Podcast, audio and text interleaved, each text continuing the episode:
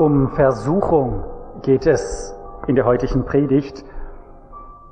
Es geht um die sechste und letzte Bitte des Vaterunsers. Führe uns nicht in Versuchung oder lass uns nicht in Versuchung geraten, sondern errette uns vor dem Bösen. Und dazu lese ich gleich zwei Texte, beide aus dem Matthäus, Matthäusevangelium, beide handeln von Jesus Christus höchstpersönlich. Er war ja etwa drei Jahre hier auf der Erde in einem öffentlichen Dienst. Und am Anfang dieses Dienstes und am Ende gibt es je eine Geschichte, wo er der Versuchung ausgesetzt war. Und diese beiden Berichte lese ich vor. Das erste ist die Geschichte, wie er in der Wüste war und vom Teufel versucht wurde. Und das zweite ist die Begebenheit unmittelbar vor seiner Kreuzigung im Garten Gethsemane, wo ihn der Teufel noch einmal versuchte. Das erste steht in Matthäus 4, die Verse 1 bis 11 und das zweite in Matthäus 26, die Verse 36 bis 46. Also zunächst die Versuchung Jesu in der Wüste. Nach seiner Taufe wurde Jesus vom Geist Gottes in die Wüste geführt, weil er dort vom Teufel versucht werden sollte. Nachdem er 40 Tage und Nächte gefastet hatte, war er sehr hungrig. Da trat der Versucher an ihn heran und sagte, wenn du Gottes Sohn bist, dann befiehl, dass diese Steine hier zu Brot werden. Aber Jesus gab ihm zur Antwort, es heißt in der Schrift, der Mensch lebt nicht nur von Brot, sondern von jedem Wort, das aus Gottes Mund kommt. Daraufhin ging der Teufel mit ihm in die heilige Stadt, stellte ihn auf einen Vorsprung des Tempeldaches und sagte, wenn du Gottes Sohn bist, dann stürz dich hinab. Denn es heißt in der Schrift, er wird dir seine Engel schicken. Sie werden dich auf ihren Händen tragen, damit du mit deinem Fuß nicht an einen Stein stößt. Jesus entgegnete, in der Schrift heißt es aber auch, du sollst den Herrn, deinen Gott, nicht herausfordern. Schließlich ging der Teufel mit ihm auf einen sehr hohen Berg, zeigte ihm alle Reiche der Welt mit ihrer Herrlichkeit und sagte, das alles will ich dir geben, wenn du dich vor mir niederwirfst und mich anbetest. Darauf sagte Jesus zu ihm, weg mit dir, Satan. Denn es heißt in der Schrift, den Herrn, deinen Gott, sollst du anbeten, ihm allein sollst du dienen. Da ließ der Teufel von ihm ab. Und Engel kamen zu ihm und dienten ihm. Und jetzt die Begebenheit im Garten Gethsemane. Jesus kam nun mit seinen Jüngern an eine Stelle am Ölberg, die Gethsemane genannt wird. Dort sagte er zu ihnen, setzt euch hier und wartet. Ich gehe noch ein Stück weiter, um zu beten. Petrus jedoch und die beiden Söhne des Zebedeus nahm er mit. Traurigkeit und Angst wollten ihn überwältigen, und er sagte zu ihnen, meine Seele ist zu Tode betrübt, bleibt hier und wacht mit mir. Er selbst ging noch ein paar Schritte weiter, warf sich zu Boden mit dem Gesicht zur Erde und betete, mein Vater, wenn es möglich ist, lass diesen bitteren Kelch an mir vorübergehen aber nicht wie ich will, sondern wie du willst. Als er zu den Jüngern zurückkam, schliefen sie. Da sagte er zu Petrus, ihr konntet also nicht einmal eine einzige Stunde mit mir wachen? Wacht und betet, damit ihr nicht in Versuchung geratet. Der Geist ist willig, aber die menschliche Natur ist schwach. Jesus ging ein zweites Mal weg und betete mein Vater, wenn es nicht anders sein kann und ich diesen Kelch trinken muss, dann soll dein Wille geschehen. Als er zurückkam, waren sie wieder eingeschlafen. Sie konnten die Augen vor Müdigkeit nicht offen halten. Jesus ließ sie schlafen, ging wieder weg und betete ein drittes Mal dasselbe Gebet. Dann kehrte er zu seinen Jüngern zurück und sagte, wollt ihr noch länger schlafen und euch ausruhen? Seht, die Stunde ist da, in der der Menschensohn in die Hände der Sünder gegeben wird. Steht auf, lasst uns gehen. Der, der mich verrät, ist da.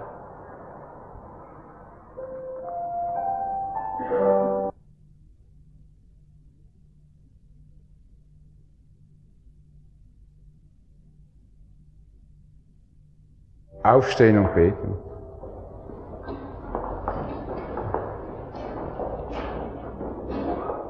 Herr Jesus, was wir eben gehört haben, zeigt, wie unendlich du uns geliebt hast. Dass du in diese Welt kamst, dass Liebe der Ansporn war. Wir danken dir, dass du diesen starken Versuchungen widerstanden hast. Und dass wir heute mit dir leben dürfen, weil du uns frei gemacht hast. Wir danken dir für dein Ringen um uns, für deinen Kampf für uns und für die Gnade, die wir dadurch erfahren. Wir beten dich an und bitten dich jetzt auch, dass du uns führst und leitest, auch unsere Gedanken, dass du uns das erkennen und verstehen lässt, was dir am Herzen liegt. Amen.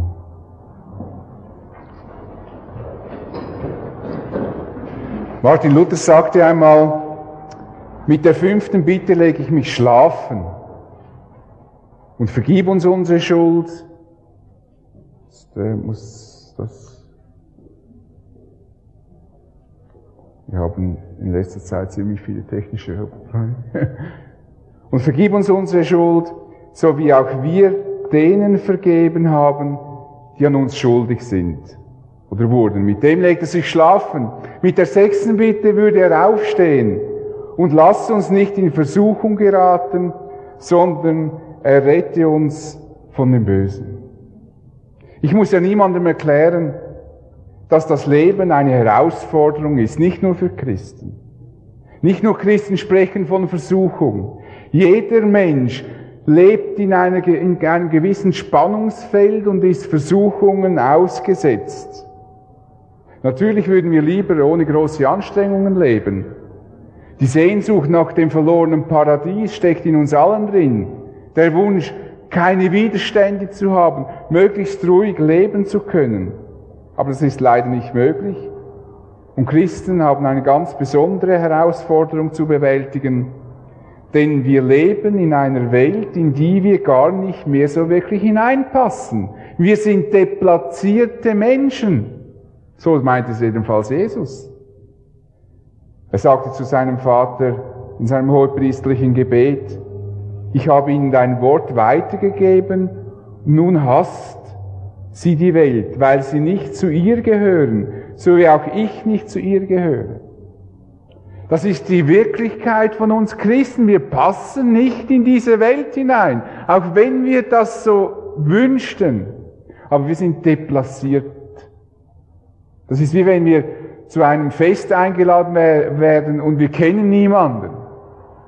Da stehen wir so unbeholfen rum und so geht uns das eigentlich in dieser Welt. Dazu kommt noch, dass wir einen besonderen Kampf, einen besonderen Kampf ausgesetzt sind. Denn Paulus sagt in Ephesen, wir kämpfen nicht gegen Menschen, wir kämpfen gegen unsichtbare Mächte und Gewalten, gegen die bösen Geister, die diese finstere Welt beherrschen. Also wir haben sogar einen unsichtbaren Feind zu allem hinzu noch. Dieser Kampf könnte sogar ein Kampf um Leben und Tod werden. Im Hebräerbrief lesen wir, bisher habt ihr in dem Kampf gegen die Sünde, den wir alle zu führen haben, jeder, niemand ist hier drin, der den nicht führt, und in dem auch ihr steht, noch nicht das Leben lassen müssen. Also es könnte so weit gehen, dass dieser Kampf gegen die Sünde, dieser Kampf gegen die Versuchung uns das Leben kostet. Wir haben ja genügend Beispiele, auch in der Bibel und in der neuen Geschichte. Also die Bitte, die Jesus hier formuliert, ist eine ganz wichtige Bitte. Denn die Versuchung ist der Versuch, uns vom Weg abzubringen, uns vom Ziel abzulenken. Wie diese Prinzessin, die eine ausgezeichnete Läuferin war. Sie war die schnellste in ihrem Land und sie sagte, ich heirate nur den Mann, der mich besiegen kann. Da kamen dann natürlich da diese Männer angetanzt, oder? Die Barone und, und Prinzen und äh, die haben alle verloren, bis eines Tages ein Prinz kam, der viel Potenzial hat im Laufen. Und äh, das einzige Problem war, den wollte die Prinzessin nicht. Also sie gingen an den Start und, und sie liefen und dann merkte die Prinzessin, dass, dass nun dieser Prinz sie überholen wird. Und bevor der Prinz sie überholt, lässt sie eine große glänzende Silberkugel auf die Bahn fallen. Und der Prinz, der ist völlig irritiert von dieser wunderschönen Kugel und sie zischt ab durchs Ziel. Er hat das Ziel aus den Augen verloren und deshalb hat sie gewonnen. Die Versuchung ist eine ständige Herausforderung in unserem Leben und deshalb ist die Bitte so wichtig und lasst uns nicht in Versuchung geraten, sondern errette uns von, vor dem Bösen. Wir werden heute einmal den Charakter der Versuchung genauer betrachten und dann sehen, wie wir der Versuchung entgegentreten können. Das, die große Herausforderung, die große Herausforderung, die die Versuchung an uns stellt, kann man mit einem einzigen Satz charakterisieren. Das würde mir gefallen. Das ist die Versuchung. Wenn jemand verstehen will, was Versuchung ist, dann ist das die Versuchung. Das würde mir gefallen. Wenn mir das, was mich ablenken will, nicht gefällt, wäre es keine Versuchung. Biete mir zum Beispiel jemand ein Knoblauchbrot an. Dann sage ich, ohne lange zu überlegen, ohne mit der Wimper zu zucken, ganz freundlich, nein, danke.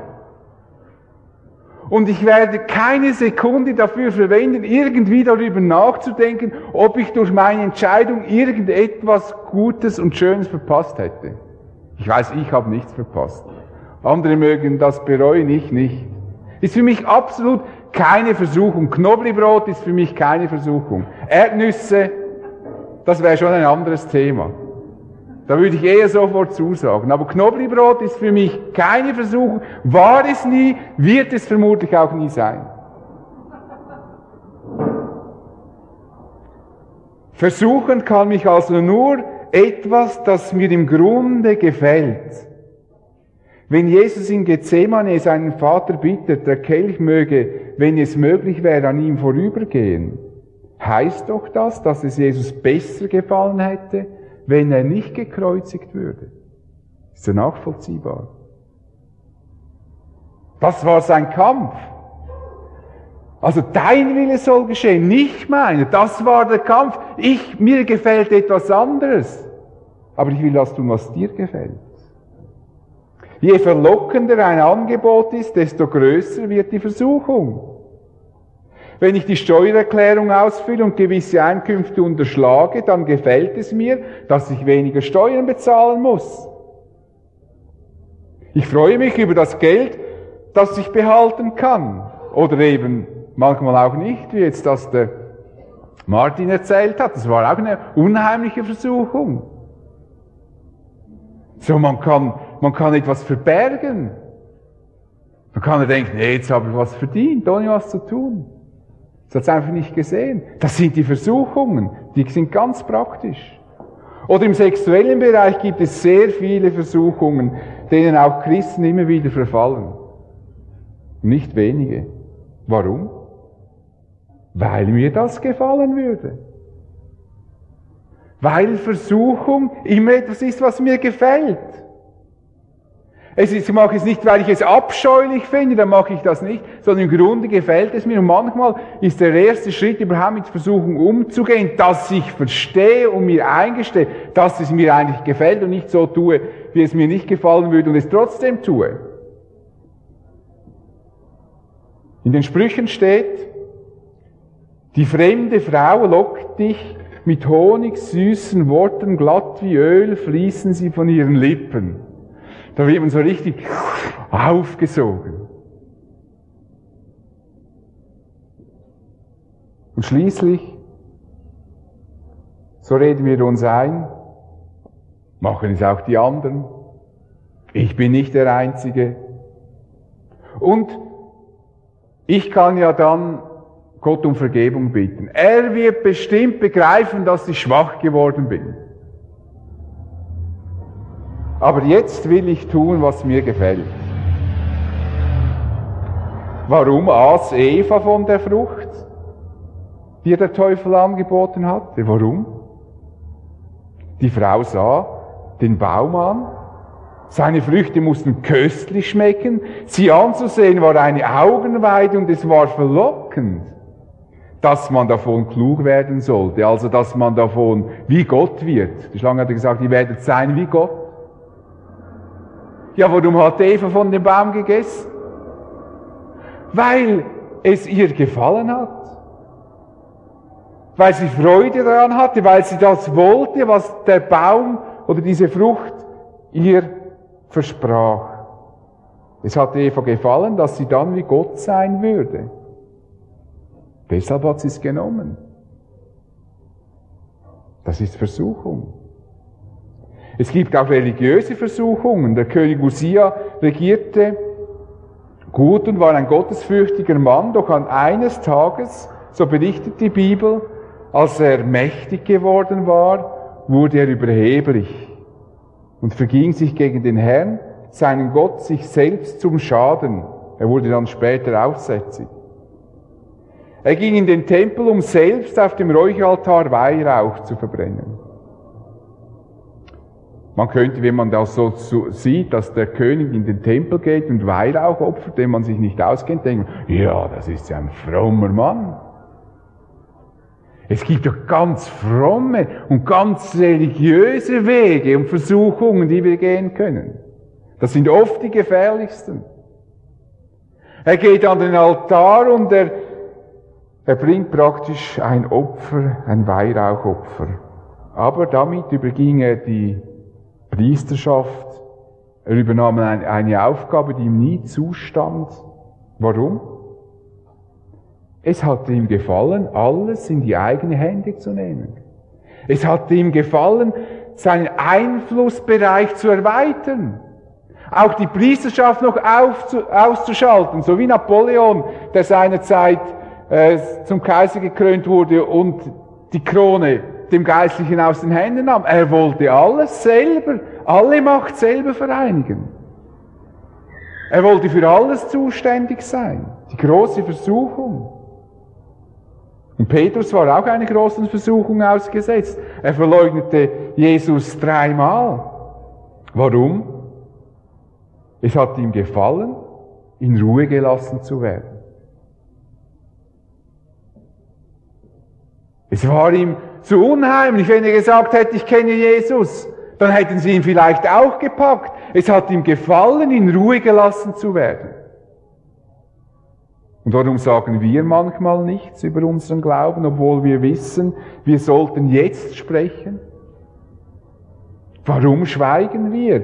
Weil es uns gefällt, wenn die Leute uns nicht als Spinner bezeichnen.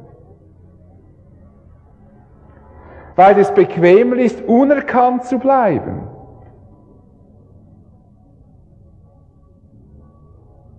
Gut, wir können dann sagen, ich habe die Worte nicht gefunden. Ja, sicher. Das sage ich dann auch. Aber manchmal, wenn man den Mund aufmacht, kommen die Worte. Weil der Geist Gottes auch in uns ist. Und wenn wir dann manchmal ganz ehrlich sind mit uns selber, müssen wir sagen, wir sind still geblieben, weil wir uns nicht outen wollten. Wir wollten nicht, dass Menschen auf uns zeigen, auf mich zeigen und sagen, ey, das ist einer von den Frömmlern. Das ist einer von den Evangelikalen, wo wir in Tagesanzeiger lesen. Große Versuchung. Und Paulus machte gegenüber den Galaten einmal eine interessante Bemerkung. Er sagte ihnen, mein Zustand war für euch eine große Versuchung. Das finde ich ganz interessante Bemerkung. Mein Zustand war für euch eine große Versuchung. Das heißt, Paulus hat realisiert, für das, dass ich ein Führer der christlichen Bewegung bin, bin ich völlig unattraktiv. Ich bin kein Vorzeigeschild. Die Leute können nicht sagen, ey, seht mal, der Paulus, der Paulus, der ist Christ.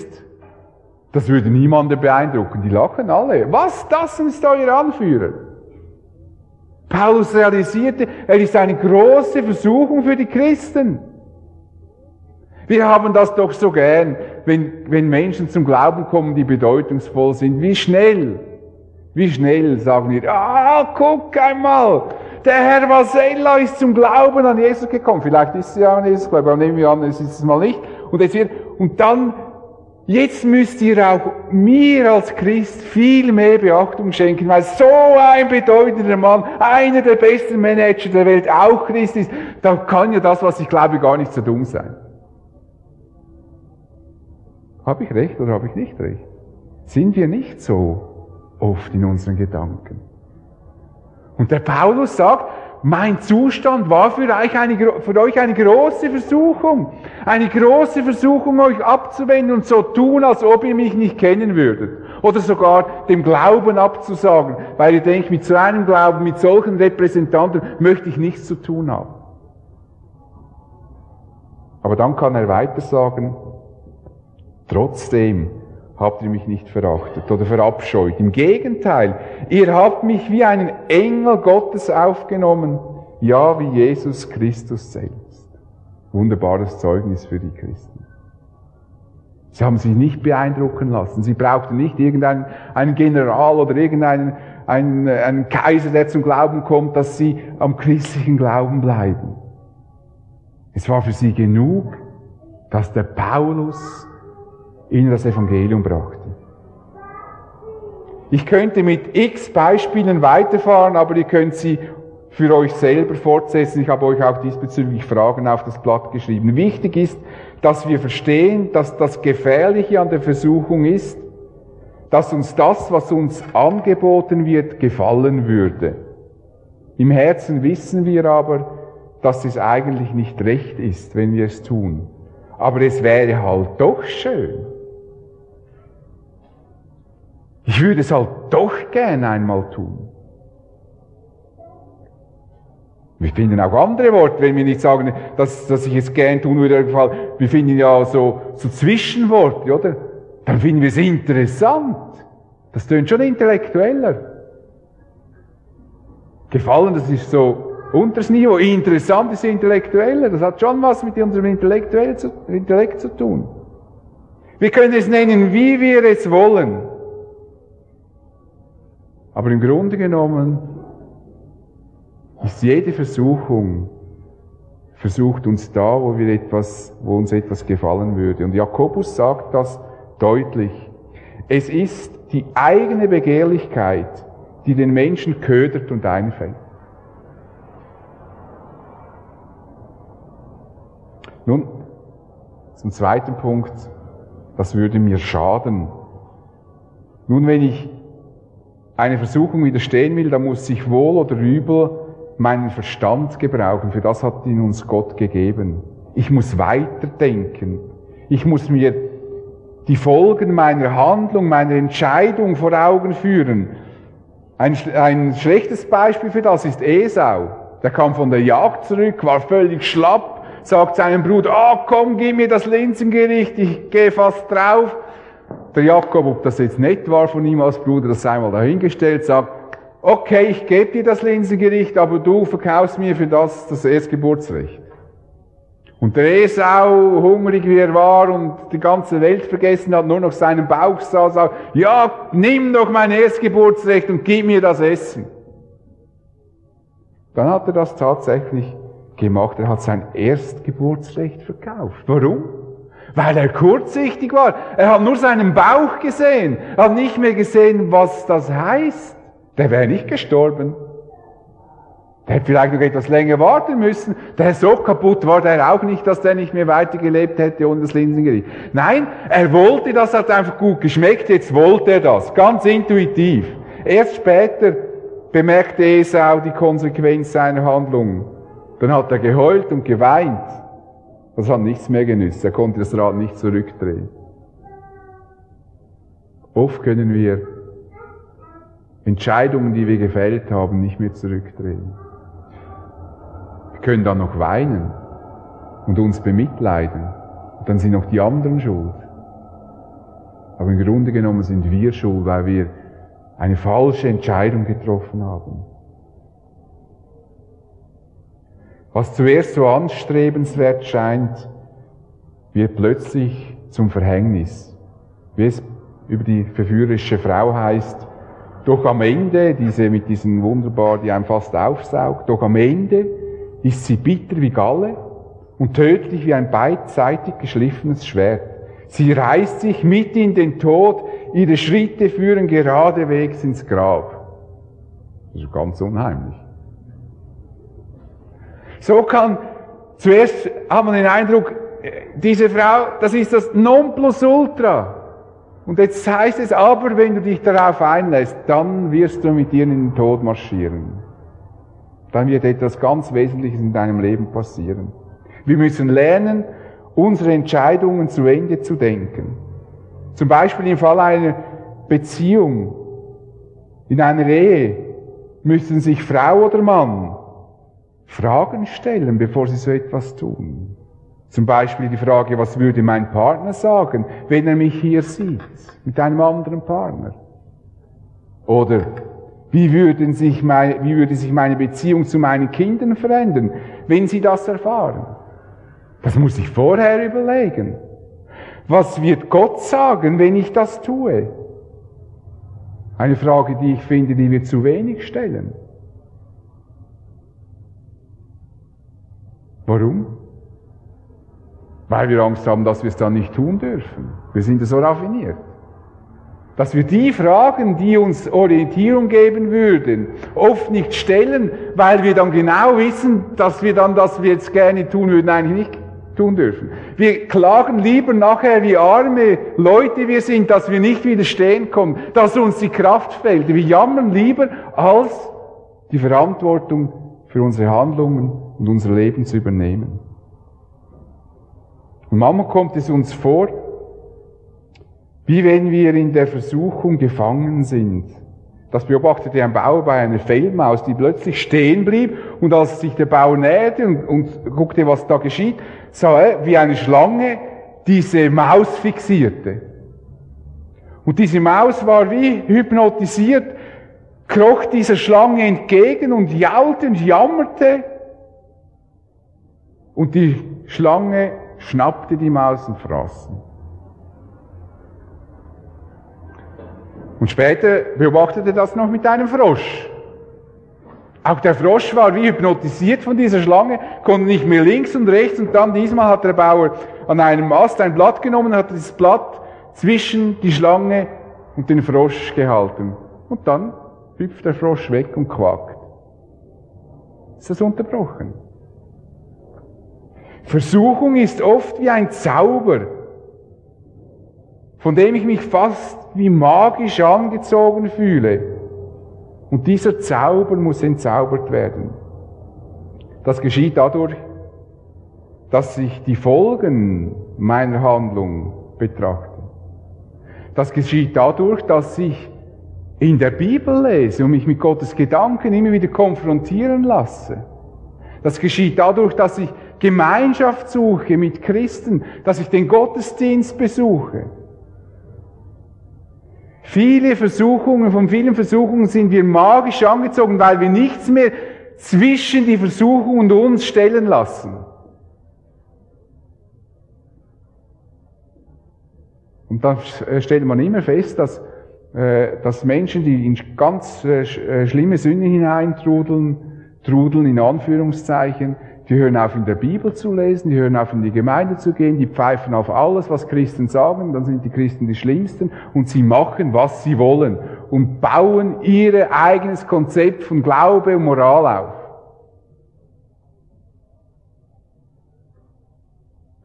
Und eine Entzauberung kann auch sein, dass ich einem Menschen, dem ich vertraue, meine Versuchung sage. Und wenn ich das ausspreche jemandem gegenüber, dann ist das wie entzaubert. Wenn das einmal über meine Lippen geht, dann ist das wie draußen. Versuch das mal. Versucht mal auch eurem Ehepartner, wenn ihr in, Versuchung seid, euren e eurem Ehepartner gegenüber das auszusprechen. Das kann plötzlich wie verschwunden sein. Plötzlich merkt man selber, wie blöd man eigentlich ist. Und in was für dumme Sachen man hineingerast wäre. Ich muss wirklich überlegen, was die Folgen sind. Und dann, wenn ich es trotzdem tun muss oder will, dann muss ich mir wirklich überlegen, ob ich bereit bin, den Preis zu bezahlen. Weil zurückdrehen kann ich das Rad nicht mehr. Es geht nicht. Ich muss ehrlich sein, ob ich für das, so mir diese Handlung, die manchmal nur Minuten geht, ob mir diese Handlung es wert ist, die Folgen zu tragen. Martin musste sich überlegen, ob ihm die paar hundert Franken oder x tausend Franken, die er jetzt bezahlen muss, für seine Mann, ob ihm das wert ist, ein unreines Gewissen zu haben, ob ihm dieser Preis das wert ist. Auch diese Frau nie mehr richtig in die Augen zu sehen, immer wenn er sie sieht, denken, die habe ich über den Tisch gezogen. Ob mir das das wert ist. Oder ob mir das das wert ist, dass das Gott sieht dass ich krumme Touren drehe, ob mir das das wert ist, dass Gott so etwas zusehen muss oder ob ich nicht viel lieber möchte, dass Gott sieht, dass ich es wirklich ernst meine mit meinem Glauben. Aber unser Leben kann sich ja nicht einfach darauf konzentrieren, verbissen gegen die Versuchung zu kämpfen. Das ist ja kein Leben mehr. Kann man ja gar nicht mehr leben, wenn man nur noch kämpft. Wir können nämlich auch vorbeugend handeln. Und eine Geschichte von Odysseus und Orpheus, Odysseus und Orpheus kann uns das zeigen. Als nämlich Orpheus an der bezauberten Insel vorübersegelte, auf welcher die Sirenen wohnten, welche die Macht hatten, alle zu bezaubern, die ihre verführerische Musik hörten, verklebte er zur Vorsicht seiner Mannschaft die Ohren mit Wachs. Sich selber band er an einem Mast, damit das Schiff nicht den Kurs verlor und äh, er konnte unbeschadet dann an dieser Insel vorüberziehen. So segelte er nach der Sage an der gefährlichen Insel vorüber, ohne zu landen und sein Leben einzubüßen. Aber als Orpheus auf seiner Reise die gefährliche Küste zu passieren hatte, machte er, ein Vor machte er, der ein vorzüglicher Musiker war, eine viel schönere Musik, als die Seenymphen das vermochten. Und bezauberte damit seine Schiffsmannschaft derartig, dass sie für die versucherischen Lieder der Sirenen völlig taub blieben. So konnte er ohne auf die Hilfsmittel des Odysseus zurückzugreifen, die Küste nicht nur sicher, sondern auch mit Verachtung umschiffen. Mit Verachtung. Wir müssen den Blick für den Reichtum schärfen, den wir durch den Glauben an, die, an Jesus Christus haben. Das tat auch der Psalmschreiber, der der Versuchung fast erlag. Da heißt es doch, dann kam ich in dein Heiligtum, da erkannte ich, wie es mit ihnen ausgeht. Da hat er die wahren Verhältnisse objektiviert. Er hat sich wieder besonnen, was für einen Reichtum er eigentlich hat, durch das, dass er an Gott glaubt und ihm vertraut. Wir müssen uns auf das Gute und Wahre konzentrieren. Wer verheiratet ist, Entschuldigung, dass ich heute die Beispiele, aber ich kann jetzt nicht noch 100 Beispiele noch für Unverheiratete machen, weil sonst kommt ihr nicht nach Hause und, und denkt, äh, ich habe jetzt Hunger und so und dann hört ihr eh nichts mehr. Also, nehmen jetzt einmal das, Beispiel der Verheirateten. Sie sollen nicht sich damit beschäftigen, nicht untreu zu sein. Das ist auch ein wichtiger Aspekt. Sondern sie sollen sich mit ihrem Partner beschäftigen, wie das in den Sprüchen steht. Finde ich eine wunderbare Aussage. Freue dich an der Frau, die du jung geheiratet hast. Anmutig, wie eine Gazelle ist sie. Ihre Brüste sollen dich immer berauschen. Das steht also in der Bibel.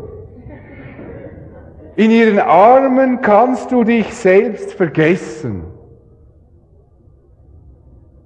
Das funktioniert natürlich, wenn man auf dem Verliebensweg ist und so.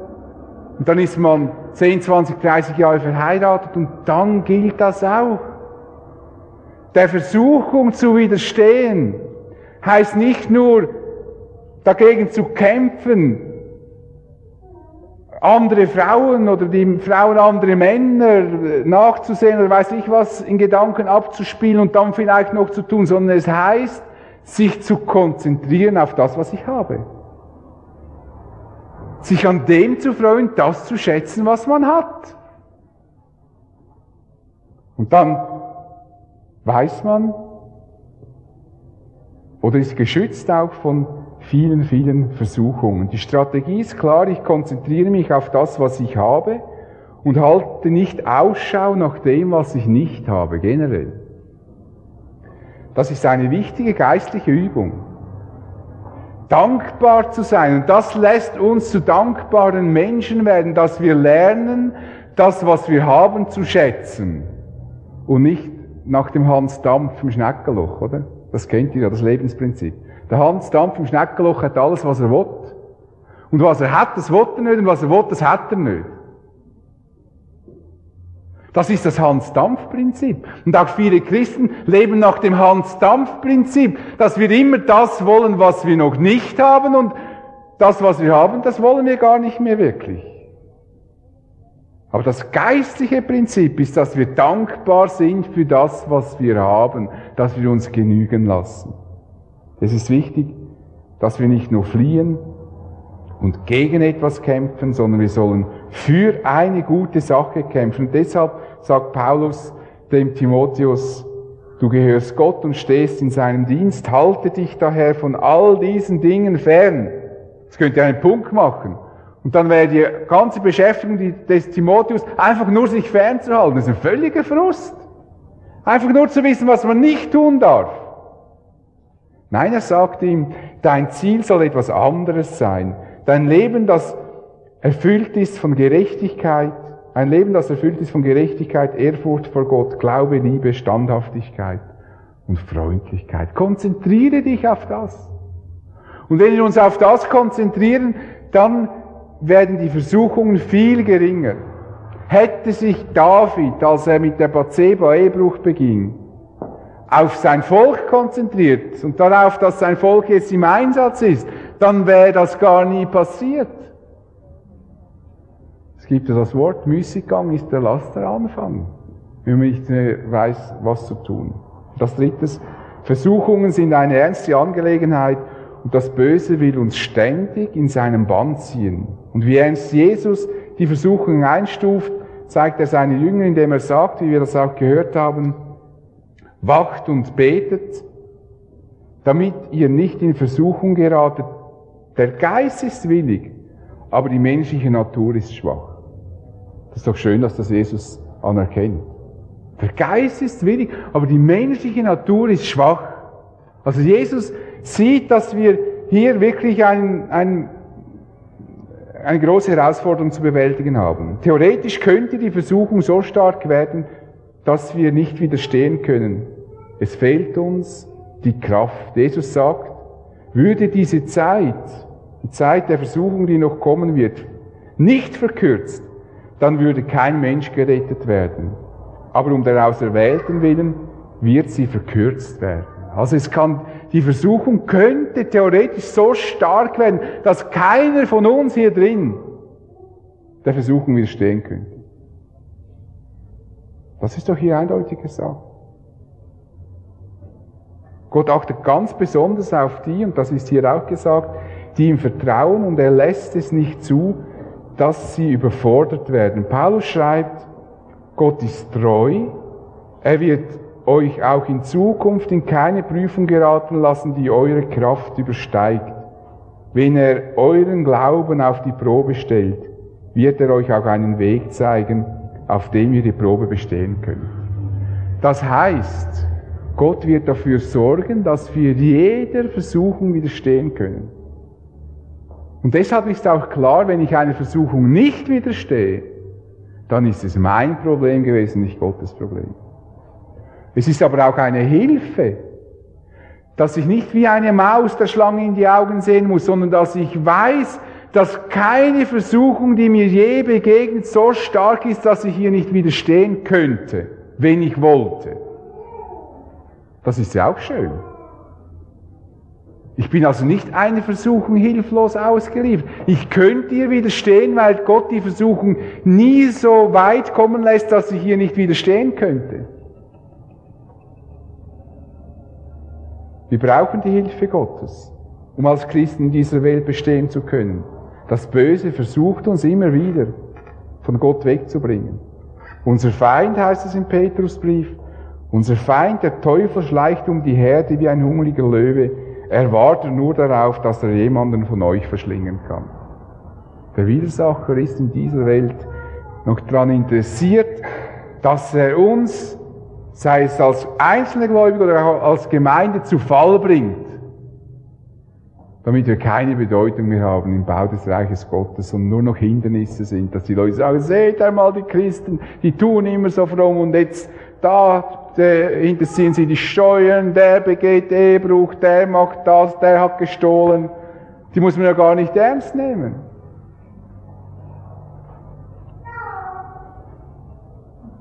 Der Teufel kann nichts uns packen, wenn wir uns ganz und gar auf Gott verlassen. Denn er lässt es nicht zu, dass wir über unsere Kräfte hinaus gefordert werden. Er beschützt uns vor dem Bösen, wenn wir Jesus treu bleiben.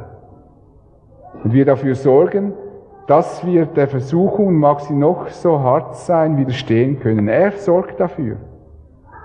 Der Gemeinde in Philadelphia wird äh, gesagt, weil du dich an meine Aufforderung gehalten hast. Also mit anderen Worten, weil du mir treu geblieben bist, standhaft zu bleiben, werde ich zu dir halten und dich bewahren, wenn die große Versuchung über die Welt hereinbricht. Jene Zeit, in der die ganze Menschheit den Mächten der Verführung ausgesetzt sein wird. Da werde ich dich bewahren. Da sehen wir, wir brauchen Hilfe, wir brauchen die Kraft Gottes. Es wird eine Versuchung in unser Leben kommen, der wir aus eigener Kraft nicht widerstehen können.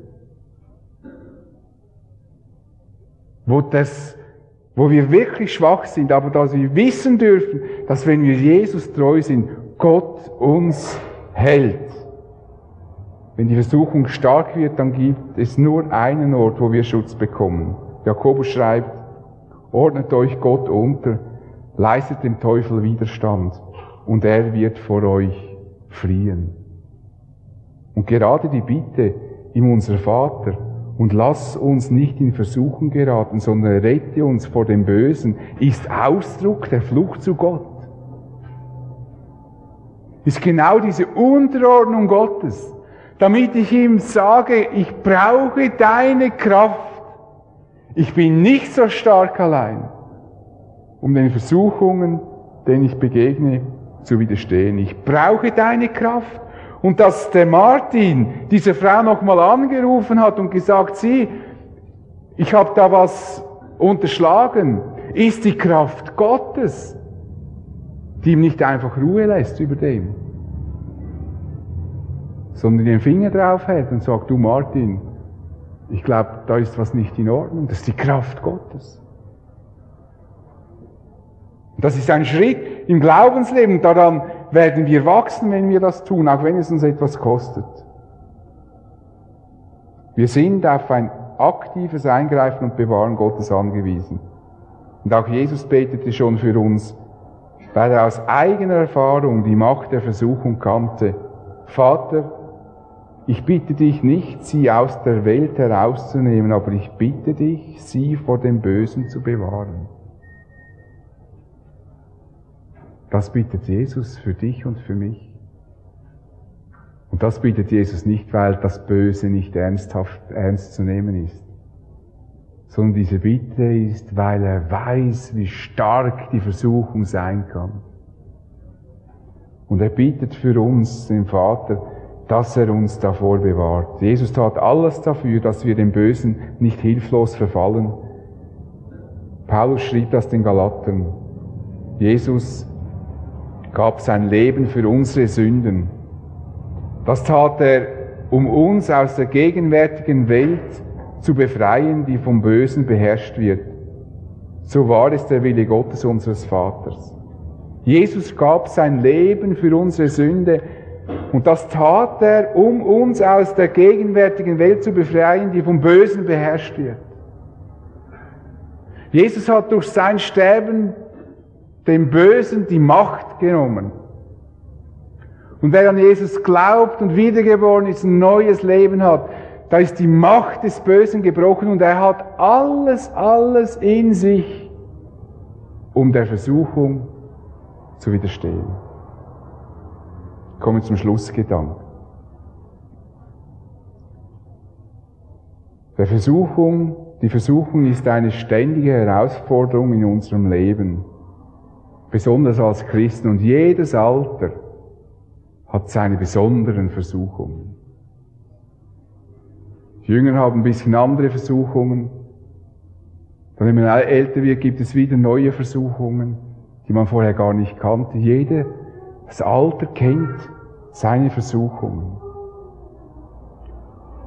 Und Petrus schrieb der Gemeinde, meine Lieben, wundert euch nicht über die harte Probe, wie, die wie, eine Feuer, wie ein Feuersturm über euch gekommen ist.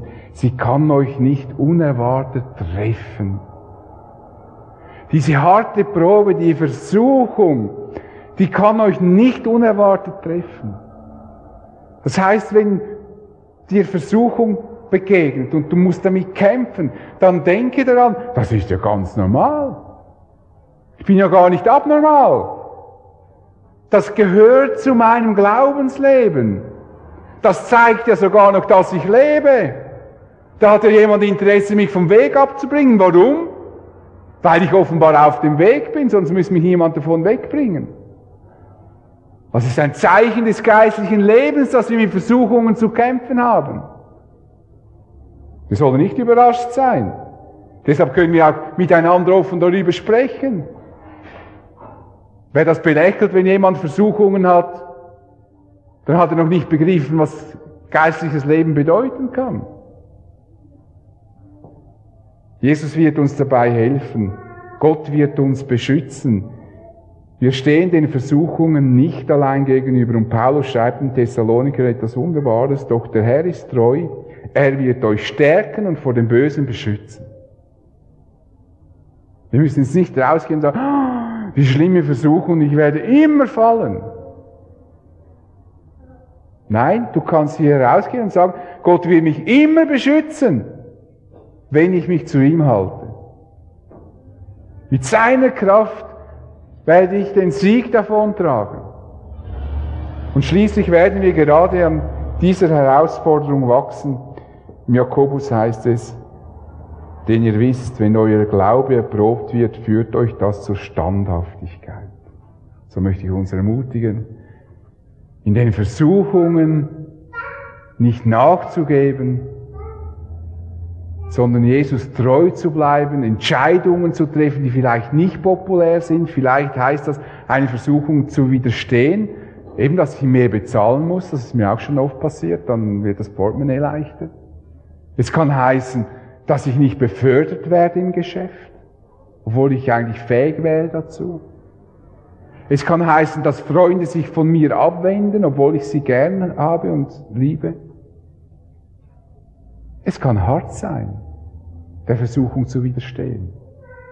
Aber es macht uns standhaft. Deshalb sollten wir lernen, schon den, bei den kleinen Versuchungen, die wir ja so haben, Widerstand zu leisten damit wir dann gewappnet sind, wenn die happigen Versuchungen kommen.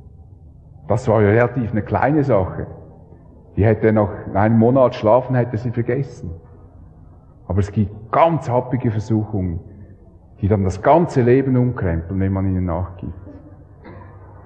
Das macht uns standhaft. Und Gott gibt uns die Kraft. Er beschützt mich. Ich bete mit uns. Ich danke dir, Vater, dass wir in dieser Welt, in der wir eigentlich fremd sind, Fremdkörper, dass wir da nicht allein sind. Nicht auf uns gestellt, nicht mit unserer Kraft hantieren müssen, weil, weil die nie reicht, sondern dass wir mit deiner Kraft rechnen dürfen, dass wir dir vertrauen können, dass du uns hilfst und dass du uns ans Ziel bringst. Dass du uns hilfst in diesen vielen Versuchungen, alles Dinge, die uns gefallen würden, wenn wir es auf den Bauch hören, auf unser Gefühl, aber Dinge, die uns schaden, wenn wir sie tun. Weil wir nach einem viel höheren und besseren Ziel uns ausstrecken. Weil wir ein Leben führen wollen in deiner Gegenwart und schlussendlich in deiner Herrlichkeit. Und so mach uns immer wieder neu stark, der Versuchung zu widerstehen, damit dein Name geehrt wird. Ja, und führe uns nicht in Versuchung, sondern erlöse uns von dem Bösen. Amen.